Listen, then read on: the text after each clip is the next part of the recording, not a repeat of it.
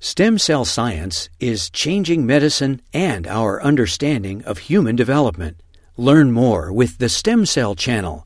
Visit uctv.tv slash stem cell. All animals need to know and communicate with their own. So evolution has developed in every brain the ways we all recognize and socialize with each other.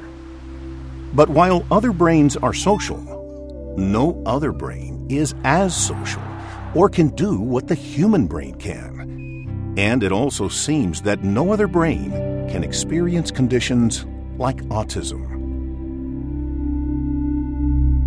Are these two fates somehow intertwined? Alysson Muotri's lab at the Sanford Consortium for Regenerative Medicine is using brain organoids to unravel this mystery. And with the help of an understanding of our evolutionary cousins, new insights are emerging.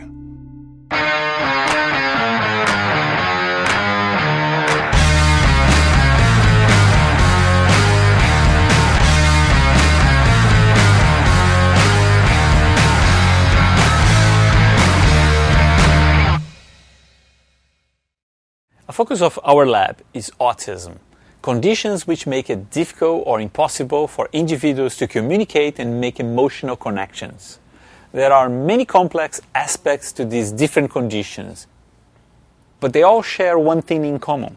Their roots are in the cerebral cortex, this thin outer layer of neurons that fire trillions of times per second in our brains to understand and respond to the world around us with all this complexity, where do we start looking for abnormalities that cause these conditions? Katerina Semendeferi's work in comparative neuroanatomy helps to guide us. She shares what she has discovered about what makes brains social and how that could be a source of conditions like autism. Humans have a brain that's about three times larger than that of the great apes, our closest relatives. And that's a huge difference. So, in terms of absolute volume and absolute numbers of neurons, uh, the brain is much, much larger. So, the question is are these larger brains that humans have just larger versions of a smaller primate brain? And we now know that that is not the case. So, humans are three times larger than than the brains of the apes, but at the same time, they have also been reorganized. So it's not like you're taking a brain of a chimpanzee and you zoom it up to three times and you get the human brain. That's not what's going on.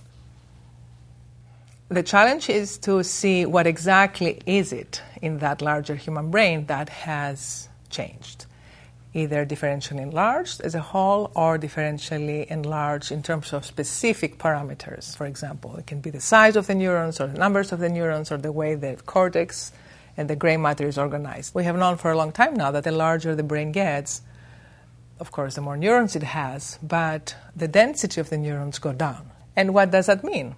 Well, when the brain gets bigger, connectivity gets even bigger. So larger brains have more neurons, but they have even more connections. And that special connectivity between specific structures is it what allows for social behavior, for example, to take place. So often we, we view the brain from the perspective of the cortex. We're very corticocentric in a way. In reality, the cortex is selectively interconnected with other structures, and one very important one for the social brain is the amygdala, and it sits in the very frontal part of the temporal lobe.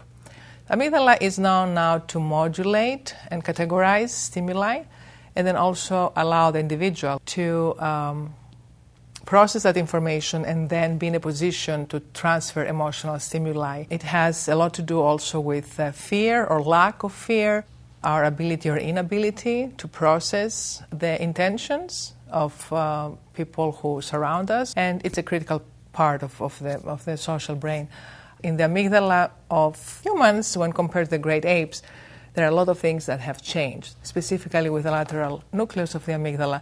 The lateral nucleus is the gateway to the amygdala from the cortex, and it connects to the prefrontal cortex. We know that the frontal cortex is actually of critical importance when it comes to complex social behaviors in humans, to social behaviors, and to uh, pretty much everything that we define as characteristic of our own species. And it just so happens that at that area seems to also be a hotspot when it comes to uh, neurodevelopmental disorders like autism and Williams syndrome because it is heavily affected. So, in the case of autism, one of the things that we have observed is that the neurons, the numbers, and the density in the frontal cortex goes way up. The dendritic trees are collapsed, the neurons are closer to each other, and the connectivity is affected specifically in areas that have to do with social interactions. In the case of autism, we have an avoidance of social interaction and avoidance of eye gazing. In Williams syndrome, we have the opposite. We have areas in the orbitofrontal cortex that seem to have lower density of neurons, fewer neurons. The way that the neurons are organized allows for more connectivity in those areas that are involved in social cognition. So we have more branching, we have larger neurons, we have more opportunities for receiving stimuli in specific those areas of the brain that do social brain kinds of things. Williams syndrome individuals are eager to come close, are eager to get to know uh, strangers, uh, have no fear of, of approaching people. Uh, their language is extremely expressive and full of emotions. In addition to the frontal cortex, the amygdala. In amygdala, we have this very interesting phenomenon where the lateral nucleus in Williams is bigger and in autism is smaller. Two very different uh, aspects of behavior. And interestingly enough, we have the same areas in the brain affected in the two syndromes in different directions, in opposite directions. In Williams, we have the deletion of genes in chromosome uh, 7. That makes it an ideal opportunity for scientists to look and try to find associations between the deletion of these genes and compromises or changes in the brain structure because it's a very specific small set of genes. In the case of autism, in many cases, what we have is duplication of genes. And it is clear that we have two different mechanisms deletion on one hand, duplication on the other, that may be leading to alterations in the neural systems that end up either compromising or overextending the social capabilities uh, of humans. Some of those same genes may also be involved in how the human brain got so much bigger in human evolution, and that's made our brain much more susceptible, probably, to disorders like autism or Williams syndrome. What, what this line of work with the human tissue can give us is the full description of how a typical human brain or an atypical human brain looks like. Um, it is very important to be able to compare the kinds of information we get directly.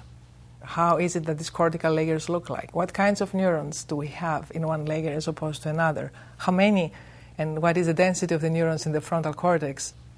The power of what the cortical organoid can do for science is to modify the parameters to create different kinds of pathways using different genetic mechanisms by altering the typical cell migration, the typical duplication, by really controlling parameters to see which way we get into a typically looking brain as opposed to an atypical one and what kind of an atypical one. How is it that we got from point A to point B? So, putting the two lines of work together is uh, very powerful, I think.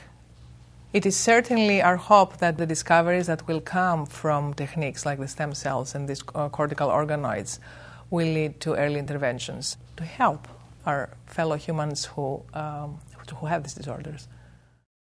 Brain organoids like these are a unique and powerful tool to understand autism. In Katerina's work, comparing the organization and the structure of the brain has helped us focus on where to look for abnormalities.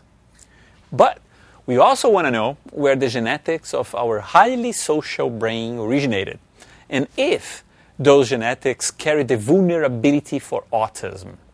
This will tell us more about the causes of autism. To do that, we are taking a page from Katerina's book and making a comparison of brain anatomy by comparing our brain with that of our closest evolutionary relative, the Neanderthals. And only brain organoids can help us do that. We'll explore this another time on building the brain.